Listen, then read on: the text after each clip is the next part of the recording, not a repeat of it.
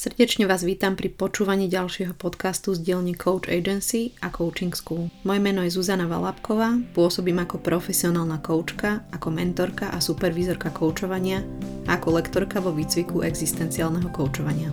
Špeciálne vás chcem privítať v komunitnom projekte Zaostrené na koučovacie kompetencie podľa Medzinárodnej federácie koučov, kde sa dozviete zaujímavé informácie, čo sú to kľúčové koučovacie kompetencie, ale aj to, prečo sú dôležité pre prácu profesionálneho kouča. Budeme sa rozprávať, ako jednotlivým kompetenciám rozumieť, ako sa prejavujú v praxi, ako ich priamo rozpoznať v koučovaní ako vyzerajú na rôznych stupňoch certifikácie ACC, PCC, MCC. Tento projekt sa mi podarilo zrealizovať spolu s mojimi kolegami zo sveta profesionálneho koučovania. Naším spoločným zámerom je podpora rozvoje profesionálneho koučovania na Slovensku, ako aj podpora a rast úrovne služieb koučovania. V jednotlivých podcastoch budete počuť mená ako Dalibor Bednažík, Vlado Hambálek, Vierka Tatajová, Ľubka Takáčová, Klára Gertlová a ďalší. Želám vám príjemné a inšpiratívne počúvanie.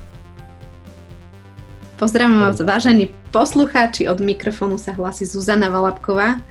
Pokračujeme v rozprávaní o kľúčových koučovacích kompetenciách a dneska sa vám rozprávať s mojim kolegom Vladom Hambalkom a prišli sme ku kompetencii uzatváranie dohôd a teda uzatváranie kontraktu.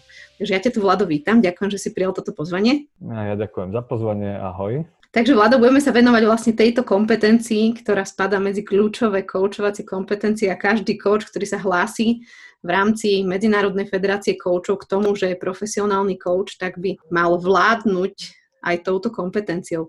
Prosím ťa, vieš nám ale bližšie povedať o tom, že ako ju vlastne definuje ICF? Ono sa to dá prečítať, ale skôr otázka je, že ako môžeme interpretovať to, čo je prečítané a možno, čo je podstatné v tom, čo je napísané. Preto, lebo aj pri tých zmenách tých kompetencií z hodou okolností táto sa trochu posunula vo význame, kde predtým a, bol kontrakt chápaný ako istá dohoda o spolupráci. Čiže čo budeme robiť, ako to budeme robiť, kde to budeme robiť, e, kedy to budeme robiť, aký je tvoj profesionálny rámec, aké sú ciele. Čiže kontrakt bol chápaný veľmi takým ako keby mechanickým spôsobom v zmysle odpovede na kľúčové otázky a už keď sa dohodneme, tak ideme na to.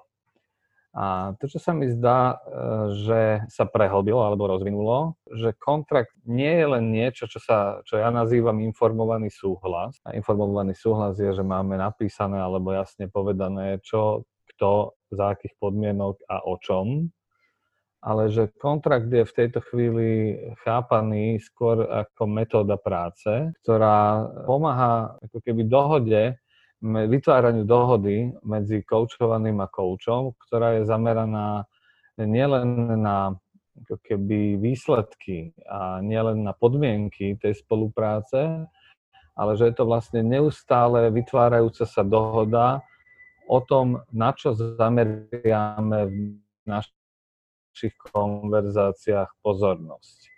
Tak, aby to bolo pre obe strany zmysluplné a aby obe strany boli schopné vlastne zamerať sa na to, čo je relevantné pre koučovaného a aby obe strany v zásade sa cítili e, zaangažované a zároveň slobodné.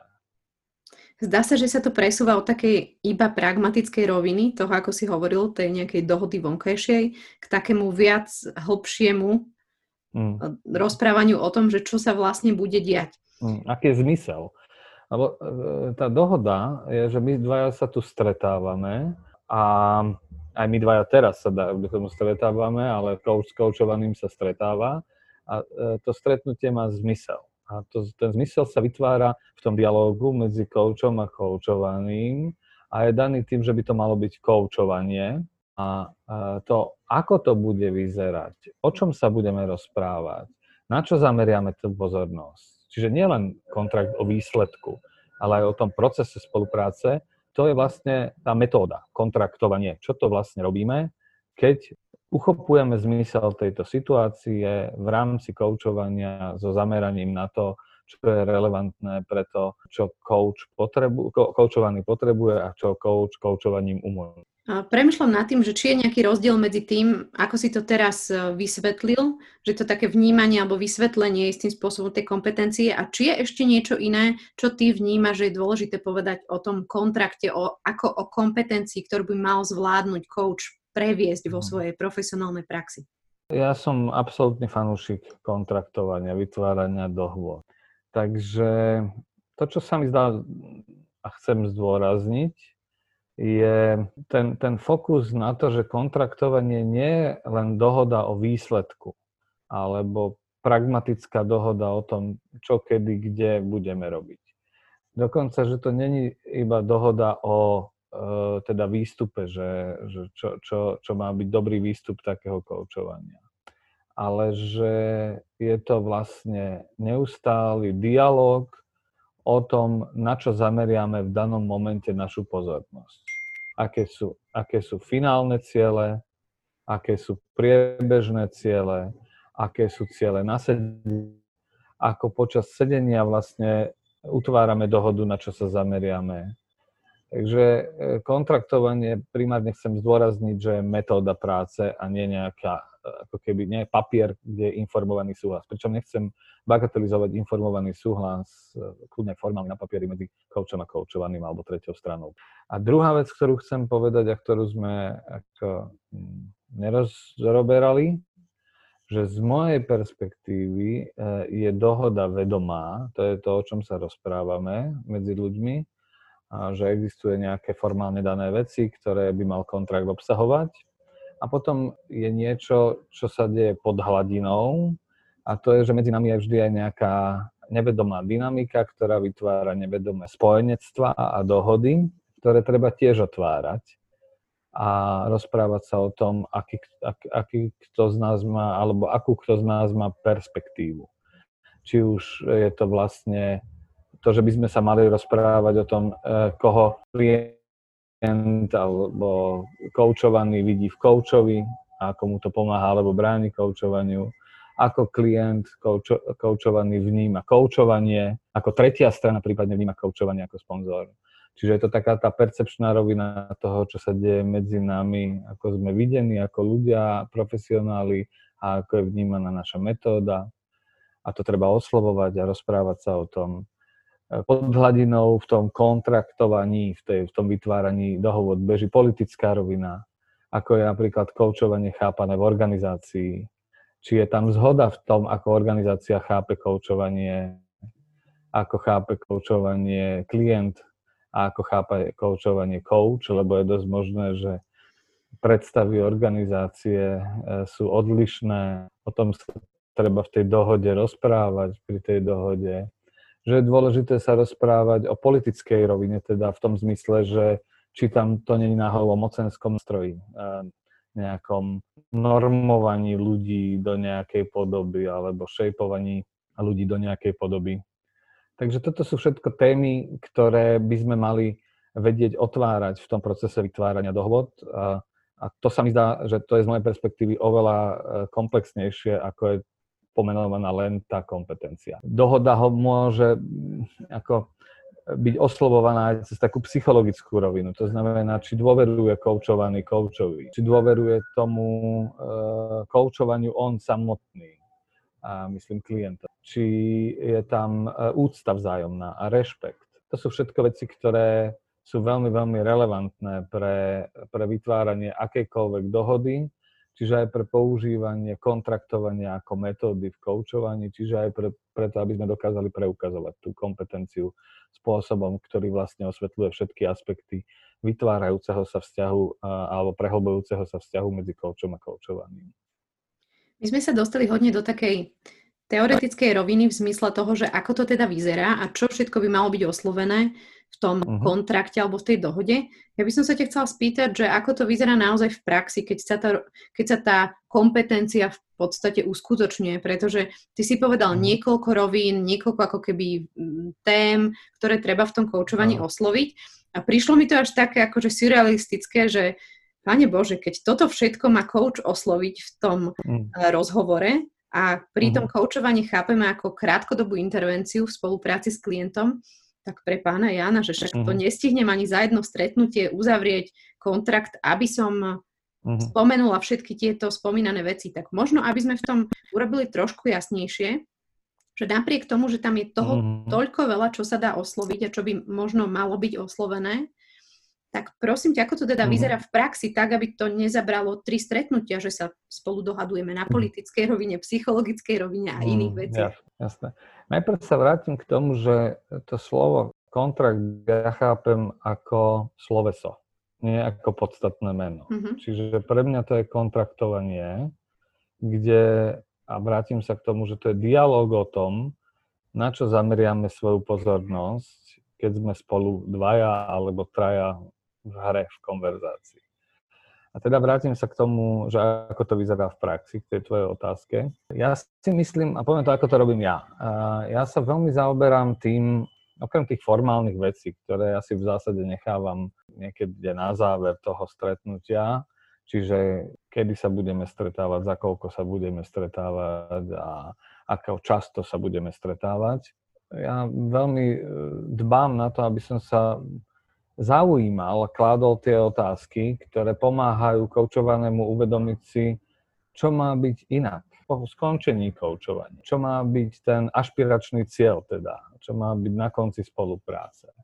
Veľmi sa zaoberám tým, že sa pýtam v koučovaní mojich klientov, na čom spoznávajú, alebo ako to vedia, že pôjdeme správnym smerom, že to bude pre nich užitočné, že to bude pre nich relevantné.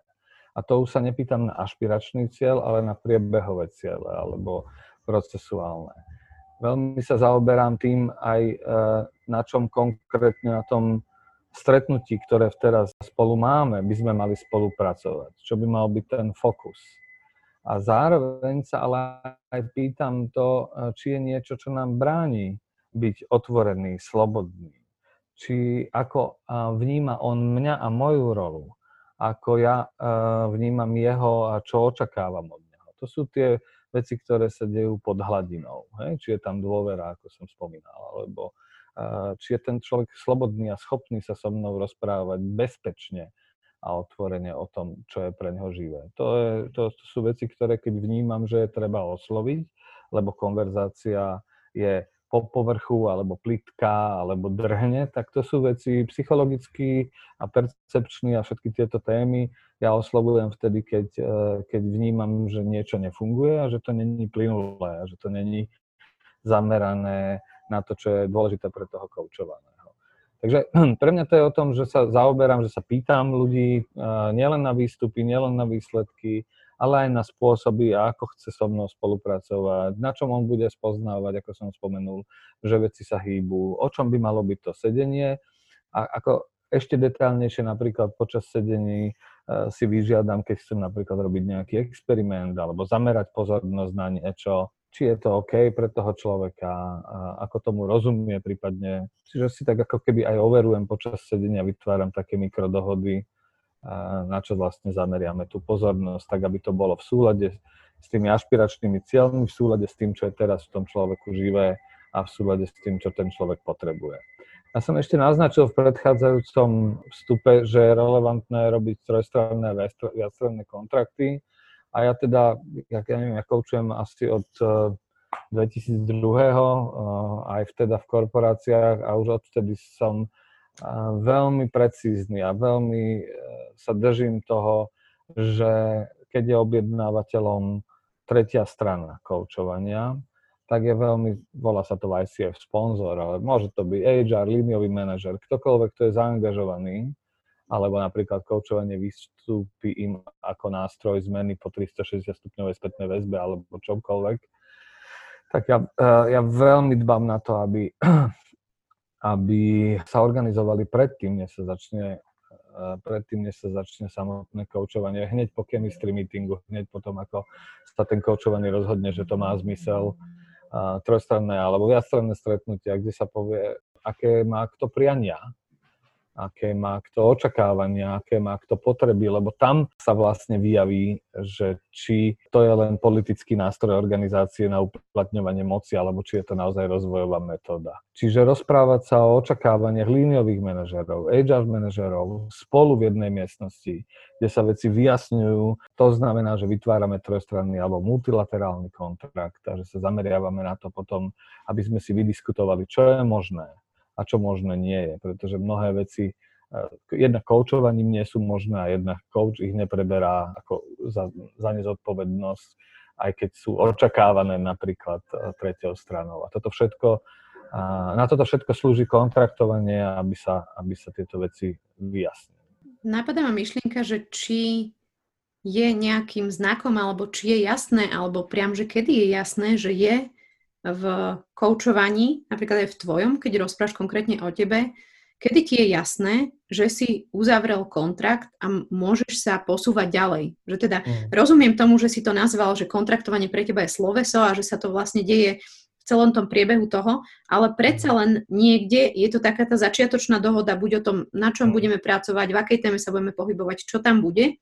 A ten mhm. kontrakt hovoríme o tom, že ho nejak uzatvárame v tej diskusii s tým človekom že čo je pre teba takou známkou toho, že v koučovaní ty už si uzatvoril kontrakt a môžeš sa posúvať, povedzme, plynule a mať už to len mm. tak e, po bokoch, že ak sa bude niečo diať, tak si to rekontraktujeme, tak to oslovím, mm. ale predsa len ako keby tá fáza toho dohadovania, kedy sa ti zdá, že je taká, že mm.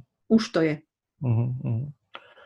No to je relatívne jednoduchá odpoveď, keď klient uh, hovorí, čo chce, vie a môže robiť. Čiže ak klient deklaruje, čo chce, vie a môže robiť najlepšie e, a nemá v tom najlepšie nejaký konflikt, lebo niekedy niečo chceme robiť, ale v zásade to nedokážeme alebo nemôžeme. Ja by som strašne chodil, chcel chodiť na to koučovanie, pretože mi to strašne pomáha, ale viete, mám toľko veľa práce, alebo strašne by som sa chcel venovať tej téme, ako delegovať, ale uh, viete, mám teraz strašne veľa povinností, potrebujem sa radšej venovať tomu, tomu časovému riadeniu, ale vlastne nie, aby som sa radšej chcel... Viete, e, nemôžeme preložiť to naše stretnutie. Čiže toto je situácia, keď klient uh, nemá jasno v tom a nedeklaruje, čo chce, vie a môže robiť. A ak ja dobre klientovi rozumiem a ak sa s ním rozprávam, tak s ním uzatváram dohodu iba na tom, uh, čo je možné pravdepodobne tento klient, tak ako som ho prezentoval, a potrebuje naozaj spomaliť a začať sa s ním rozprávať o tom, čo v tejto chvíli pre vás e, je živé, čo potrebujete. Ako by ste sa mohli upokojiť, aby sme mohli sa zamerať na to, čo je pre vás živé a relevantné. Čo by prvé by ste si vedeli vybrať. Čiže keď dávam tento príklad, e, na čom budeme pracovať, tak e, keď dávam tento príklad, tak hovorím o tom, že že vlastne mnohí klienti nie sú, vec, nie sú schopní prebrať zodpovednosť za niečo. A to nemusí byť len za to, že budú niekde chodiť, ale aj za tú tému nie sú schopní prebrať zodpovednosť. V tej chvíli nemôžeme uzavrieť kontrakt na tému. My ho môžeme formálne uzavrieť. Jasné, budeme pracovať na tom, aby ste lepšie delegovali. Ale zároveň má ten klient odpor uh, voči delegovaniu napríklad a v tej chvíli sa môžeme pozrieť, že budeme sa, pozrieme sa nie na tom, ako lepšie delegovať, ale môžeme sa pozrieť na to, čo získa, čo stratí, ak sa rozhodne, ja neviem, delegovať. Čiže kontrakt sa dá uzavrieť len tam, kde je ten klient. Nie tam, kde si my myslíme, že by mal byť, alebo tam, kde si myslí, ja neviem, HR alebo liniový manažer, že by mal byť. Premýšľam nad tým, že kontrakt, ako to počúvam zo svojho okolia, hodne ľudia chápu ako tému stretnutia. Mm-hmm. Že mhm. to je kontrakt, že dohodli sme sa na tom, o čom sa budeme rozprávať. Napríklad mm-hmm. budeme sa rozprávať o tom, že chcem schudnúť, ideme v tejto téme, mm-hmm. alebo že si chcem nájsť novú prácu. Mm-hmm.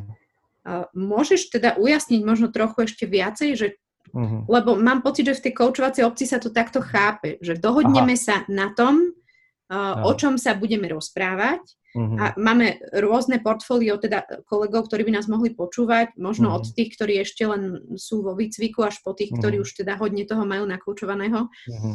že ako by sme sa postavili k tomuto, že, lebo je to rozumené ako, že téma a ešte možno sa k tomu pripája, že keď sa dohodneme v tejto téme na tom, že čo by malo byť jeho výsledkom. Mm. Tak posvieďme ešte trošku na to, že ono to je vlastne oveľa viac ako len, že sa dohodneme na téme hej. a ešte tej prvopočiatkovej, ktorú hej, klient prinesie. Hej, hej, opäť, poviem to na, najprv teoreticky a potom to dám do praxe. A kontrakt by mal pokrývať ako keby odpovede na tri otázky. Čo má byť témou, obsahom, fokusom? Čo má byť inak na konci? Keď sa teda o tom budeme rozprávať, tak e, čo má byť tou zmenou? Čo ten klient potrebuje, aby bolo inak v jeho živote. Veď som tomu hovoril, že a difference makes a difference, že rozdiel robí rozdiel. A o tomto koučovanie je, že sa pozeráme na, t- na, tú, na tú zmenu, na ten rozdiel, čo má byť inak že tá druhá téma nie je len, že téma, ale aj čo má byť v tej konverzácii jej výstupom, čo má byť inak vo vzťahu k tej téme napríklad. Tretia téma uh, v, tom, v tej konverzácii je otázka uh, procesu. Čiže keď sa ideme teraz rozprávať o chudnutí alebo o čom si to rozprávala, tak ako sa budeme spolu rozprávať, aby to bolo pre teba užitočné? Čo vlastne potrebuješ? zažiť v tej konverzácii, aby to malo pre teba zmysel, hodnotu, aby to bolo užitočné a aby to viedlo potom k tej zmene, k tomu posunu, k tomu výsledku, ktorý očakávaš v tej konverzácii koučovacej. A posledná téma je téma vzťahu. To znamená, že potrebujeme sa porozprávať o tom, ako sa budeme rozprávať, aby to medzi nami klapalo. Čo robiť, keď ja budem zrozumiteľný, keď nebudem zrozumiteľný ako mi dáš ty vedieť, eh, keď napríklad eh, to nebude užitočné, ten čas, ktorý spolu strávim, aby som mohol robiť niečo iné. Čiže každý kontrakt eh, alebo dohoda by mala pokryť otázky výstupu, otázky vzťahu a otázky procesu toho, ako budeme vlastne spolu, spolu fungovať. A keď, ako rozumiem ľuďom, že keď klient prinesie tému, tak im beží v hlave, že wow, to je jasné, ham, ham, ham, idem po tej téme, lebo chudnú, ok, čo si už robil preto, aby si chudol doteraz a čo ti pomáhalo a čo, čo, čo, čo, čo ti fungovalo, o čo by si sa mohol oprieť. Niektorí dokonca pracujú s motiváciou, prečo by sa to oplatilo, aké máš zdroje. No, to je síce pekné, ale to znamená, že sa pustíme do toho bez toho, aby sme si vyjasnili, hodnotu a zmysluplnosť toho, čo má byť v danom momente medzi nami. A to je aj možno rozdiel medzi koučom, ktorý začína a koučom, ktorý pracuje na ako keby e, takej tej vyššej úrovni e, koučovacieho procesu, že, že chce pochopiť, ako keby, je to naozaj o alebo čo, čo ti to prinesie do života. Ja nehovorím, že máme spochybňovať klientov. To nie. To, to je koučovací postoj, ale ako keby byť zvedavý a otvorený. Čo sa zmení v tom živote, ak teda sa rozhodneš a schudneš. Ne? Rozhodneš chudnúť a schudneš. Akú hodnotu ti to prinesie. A to sú veci, ktoré ako keby pomáhajú tomu klientovi jednak potom hĺbšie preberať alebo viac preberať záväzok a hĺbšie prepracovať v konečnom dôsledku aj tie, tie, tie otázky toho výstupu alebo toho, čo vlastne potrebuje zažiť v tom koučovaní. Zároveň sa mi zdá, že toto je práve spôsob, ako zistiť uh, niečo, ako my tomu hovoríme, alebo teda počula som, že výraz, uh, že kontrakt nejaký, alebo téma pod hladinou. To znamená, mm-hmm. že to nie je to prvopočiatkové, čo klient prinesie, ale mm-hmm. zdá sa mi, že práve otázky, ktoré si teraz priniesol a ktoré si kládol, nám môžu pomôcť vyjasniť, či je to tá skutočná téma, alebo či klient za tým má mhm. úplne niečo iné, ako prvopočiatkovo v podstate ponúkol. Sa chcem zastaviť. Ja plne rešpektujem východisko kouča, že by sme mali pracovať na témach, ktoré sú relevantné pre klienta. A tu aj vidím ja napríklad rozdiel medzi koučovaním a inými profesiami, alebo niekedy, keď sa stretávam s kolegami z tej psychologickej obce, tak keď keď klient prezentuje napríklad, ja neviem, tému e, chce e, chudnúť, to je jedno, tak tí psychológovia niektorí ako keby tam už automaticky majú aha, sebaúcta. A v tej chvíli prinášajú do kontraktu, aj do toho rozhovoru, niečo, čo ten klient tam naozaj nemusí mať. Čiže som zástanca toho, aby klient bol natoľko slobodný, aby mohol skúmať, čo a prečo je pre neho dôležité.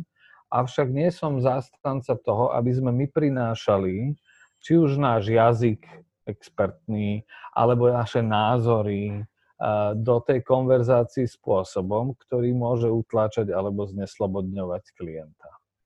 Čiže môžeme v našej profesii používať otázky, ktoré môžu byť zvedavé a mm. zároveň si to ujasňovať, že ako to vlastne je. A akceptovať, že ak ten klient, OK, keď sa ja ťa spýtam, keď sme už pri tej téme chudnutia, alebo to je jedno delegovania, dajme tomu, tak keď sa ťa ja spýtam, ako keby, čo ti to prinesie a čím to je pre teba dôležité, a, a, a ten klient povie, no proste preto, lebo budem, lebo budem, ja neviem, najkrajší človek na svete, alebo poviem, že to ma nezaujíma, toto je absolútne, ne, nejde, nejde o to, čo mi to prinesie, ja to chcem mať, tak v tej chvíli ako keby, OK, step back a pracujeme na tom. Čiže ako počujem, že je pre teba dôležité aby si, aby si schudol a v tejto chvíli sa poďme pozrieť na to, čo sa deje teraz, keď idem rovom, hej, aká je realita. Ale e, nemusíme za každú cenu rozširovať perspektívu cieľa a prehlbovať ten cieľ a e, ten fokus e, nejakými ďalšími otázkami, niekedy to je užitočné. Keby sme sa pozreli z opačnej strany, že sa pozeráme na nahrávku niekoho iného, ty sám si coach, zároveň si aj supervízor uh-huh. a mal si možnosť počuť koučovacie nahrávky, ako uh-huh. to mhm. tam vyzerá. Keby sme sa mhm. pozreli na takú nahrávku, aby si aj ľudia mohli predstaviť, že keď si vypočujú svoje vlastné nahrávky koučovania, ako môžu pozorovať práve prítomnosť kompetencie uzatvárania dohôd alebo kontraktovania? No, na dvoch rovinách. Tá prvá rovina je, či v tej konverzácii zazneli otázky, ktoré podporujú klienta v tom, aby rozprával o tom, na čo sa chce zamerať, čo je jeho cieľom, či tam zazneli otázky, ktoré podporujú klienta v tom, aby rozprával o tom, akým spôsobom si želá, aby sme spolupracovali a či sú tam otázky, ktoré, keď je to potrebné, reflektujú vzťah, čo nám bráni napríklad užitočne spolupracovať, alebo čo nám pomáha v tom vzťahu, v tom, aby som bol slobodný a otvorený. Na tej takej tej najvyššej úrovni je to pokrytie všetkých týchto troch uh, rovín. Na tej základnej úrovni je to minimálne, že uh, sa zaoberá coach e, a kladie otázky, ktoré pozývajú klienta k tomu, aby jasne definoval, čo má byť výstupom toho stretnutia, čo má byť ten, čo potrebuje v tom koučovaní zažiť alebo mať prípadne inak, aby to malo pre hodnotu a cenu. Takže toto je tá prvá vec na tej nahrávke. Zaujímam sa o, o, o to, že či coach exploruje cez otvorené otázky tému a ciele. Na tej na tej druhej rovine, ktorú som povedal, že podľa čoho to v tej nahrávke poznám, je, že či je coach schopný porozumieť tomu, čo je pre klienta dôležité a živé. Čiže keď klient reaguje a odpovedá, či sa coach, podľa toho, akú školu poviete, tak taká škola, ako keby e, niektorá to nazýva empatia, a niektorá to nazýva len aktívne počúvanie, niektorá to nazýva pripája. Čiže či sa coach pripája k slovám a k jazyku toho klienta takým spôsobom, aby nebol 20 kilometrov ďaleko od neho a išiel si svoje a aby bol vlastne v tej téme spolu v danom momente eh, a reagoval na to, čo hovorí, čo hovorí klient, keď odpovedá na tie exploračné otázky. Takže ja by som na nahrávkach pravdepodobne pozoroval to, že či coach zachytil slova klienta v odpovedi na otázky témy a výstupu a spolupráce a či ich prehlbuje alebo rozvíja ďalšími otvorenými otázkami, ktoré pomáhajú tomu klientovi ako keby lepšie uchopiť e, napríklad to, čo potrebuje v tom coachovaní. V rámci ICF máme stupne certifikácie, to znamená, že je nejaký začínajúci coach, ktorý je na nejakej ACC úrovni, potom PCC úrovni a následne teda master coach, MCC úroveň. Prosím ťa, dalo by sa povedať možno aspoň tak nejak vlastnými mm. slovami alebo tvojim vlastným pohľadom, mm. že aký je rozdiel v uchopovaní alebo v mm. prevedení tejto kompetencie profesionálnym coachom, ak je možno úplne na mm. začiatku a postupne ako sa to vyvíja. Začnem od konca. aby to bolo úplne také, že to, to, to čo ja považujem za majstrovstvo tej kompetencie. Ja som ináč sám zvedavý, ako tie levely v nových kompetenciách budú zadefinované, pretože aj my sme sa viackrát o tom rozprávali a je to teda zrejme aj z toho, čo sme dneska už povedali, že kontraktovanie alebo vytváranie kontraktu sa stáva akousi metodou práce, ktorá sa organizuje okolo všetkých, alebo v priebehu celej tej konverzácie, že nielen niekde na začiatku.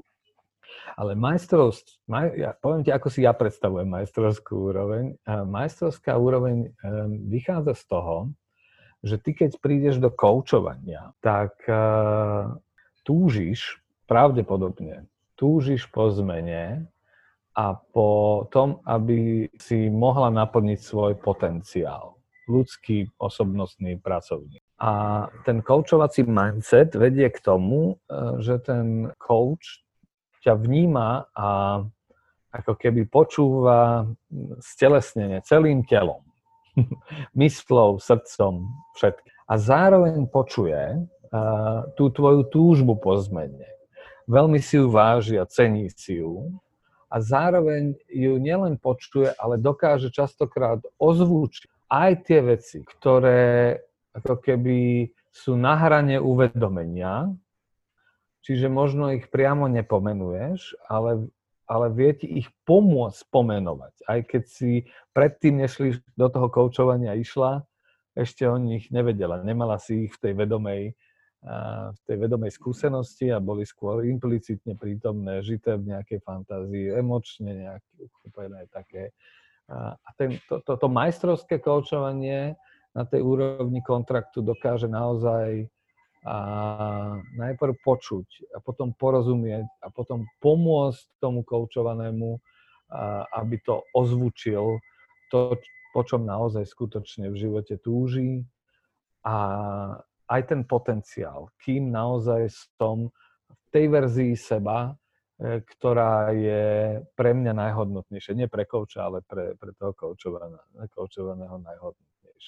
Lebo to je teda fundament toho, ako ja chápem koučovanie, ako veľmi, veľmi rozvojovú metódu, e, ktorá ponúka naozaj e, zážitok toho, že ty môžeš v bezpečnom rámci skúmať to, kto si a zároveň posilnená odchádzať v tom, že využívaš tie zdroje, ktoré máš k dispozícii v tej najlepšej verzii toho, kým chceš byť, kým môžeš byť.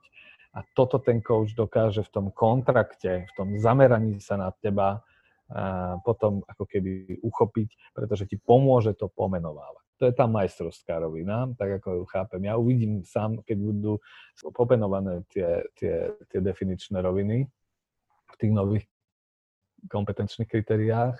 No a tá najzákladnejšia rovina, tu sme tiež v zásade spomenuli, že teda ako keby, keď mi povieš, že chceš pracovať na delegovaní, tak ja, hej, hej, počujem, že chceš byť lepším manažérom. tak, že to takto nebude. Že, že ja budem počuť, že chceš pracovať na delegovaní, že tam nebudem prinášať svoje významy, ja tomu hovorím svoje halušky, ale že skôr sa budem zaoberať eh, tým, čo je pre teba dôležité, na čom ty spoznáš, že si OK v tom delegovaní, čo bude, čo, čo, čo, čo budeš vidieť. Eh, Solution Focus majú takú otázku, že what will you notice? Čo si všimneš, keď to delegovanie ti bude fungovať a, a budeš ho vedieť používať v praxi takým spôsobom, ktorý je OK pre teba alebo pre, pre tú organizáciu alebo pre tých tvojich kolegov. Takže preskúmať naozaj otázky výstupu z koučovania, na čo sa zameriame, to sú také tie najzákladnejšie.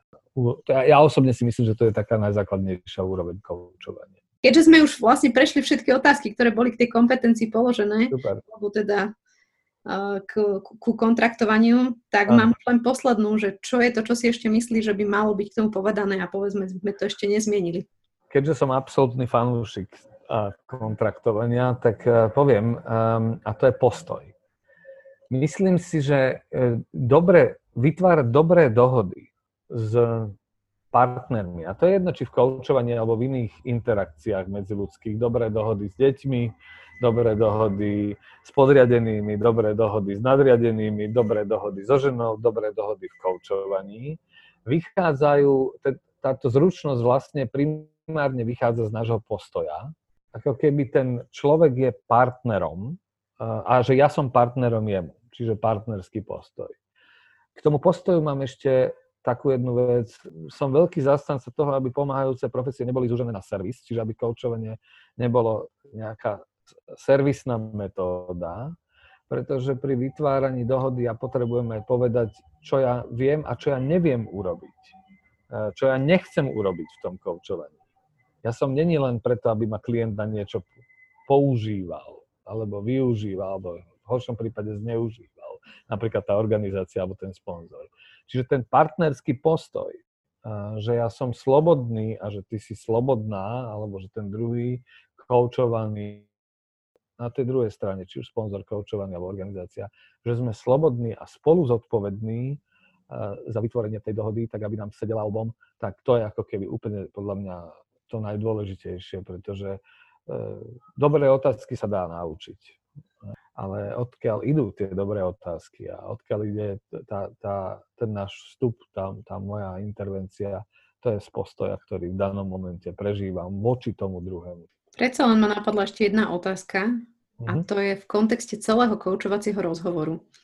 Že akú váhu pripisuješ, povedzme, úspešnosti realizácie koučovacieho stretnutia, alebo to, aby si človek našiel, aká je tam dôležitá tá miera uzavretia dobrého kontraktu a vplyvu na to, že ako mhm. to vlastne, ako celý ďalší proces v podstate bude mhm. prebiehať? No podľa mňa kľúčová. Poviem a vysvetlím teda, že prečo si to myslím.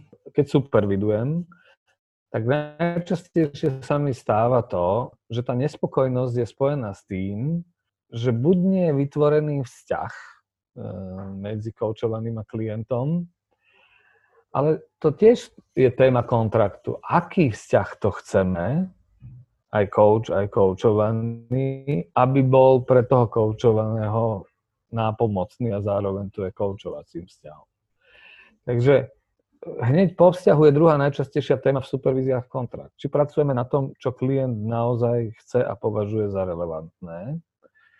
A ak coach nepracuje na tom, čo klient považuje za relevantné, tak to počuje v odpovediach, napríklad počuje slova ako áno, ale, čo je popretie toho áno, alebo e, sa mu ten koučovaný snaží vysvetliť, e, že nie, nie, nie, inak, alebo koučovaný často mení tému, alebo koučovaný nepreberá zodpovednosť medzi stretnutiami e, za ciele, e, respektíve akčný plán, ktorý si dohodli s koučom.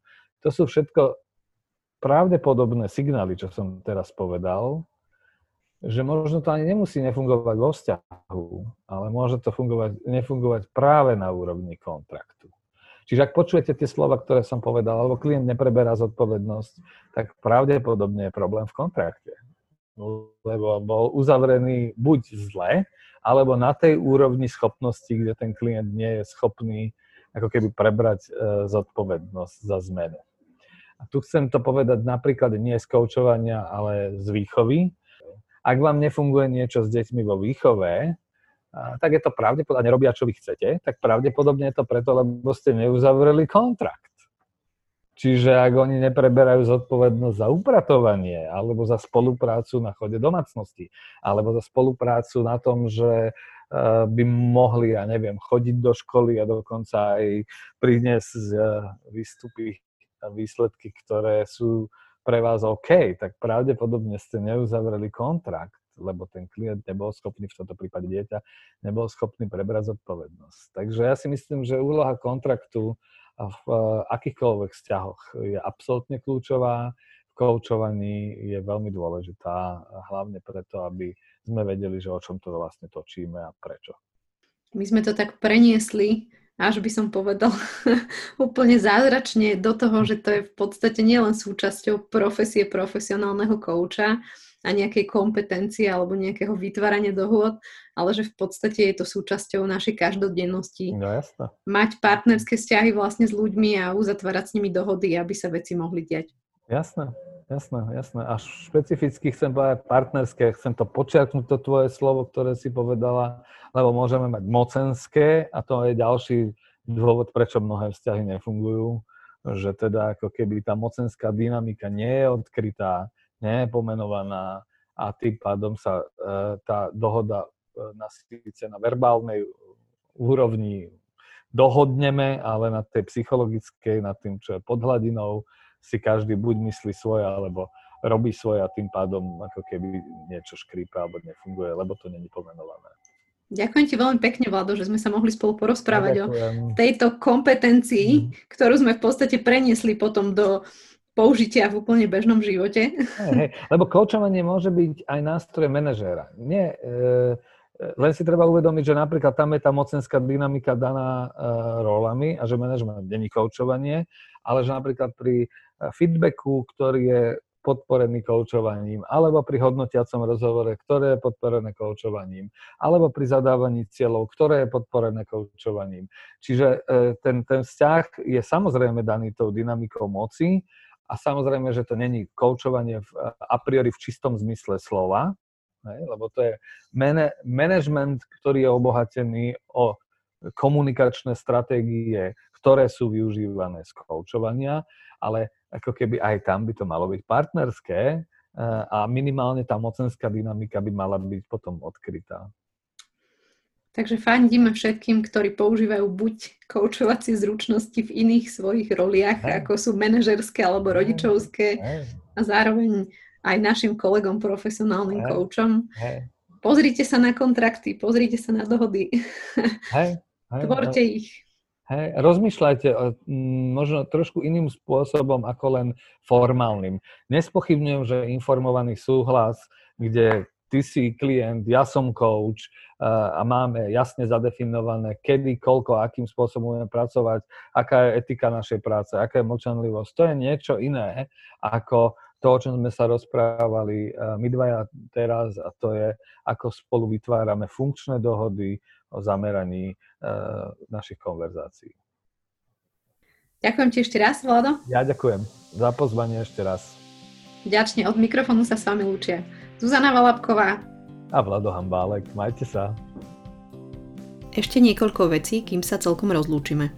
Ak náhodou poznáte niekoho, kto sa napríklad pripravuje na certifikáciu v ICF, alebo kto má záujem sa profesionálne rozvíjať, prosím neváhajte a podcast zazdieľajte. Ak sa chcete dozvedieť viac o profesionálnom koučovaní alebo ak sa pripravujete ako coach na certifikáciu v ICF, neváhajte ma kontaktovať ohľadom mentorovania či supervízie. Ak máte túžbu profesionálne rásť a rozvíjať sa, môžete sa k nám pridať v rozvojových skupinách pre profesionálnych koučov alebo si zvyšovať svoju kvalifikáciu v 175-hodinovom výcviku existenciálneho koučovania. Viac info o podcastoch, voľne dostupných koučovacích nástrojoch či e-bookoch a o našich službách nájdete na www.coachagency.sk.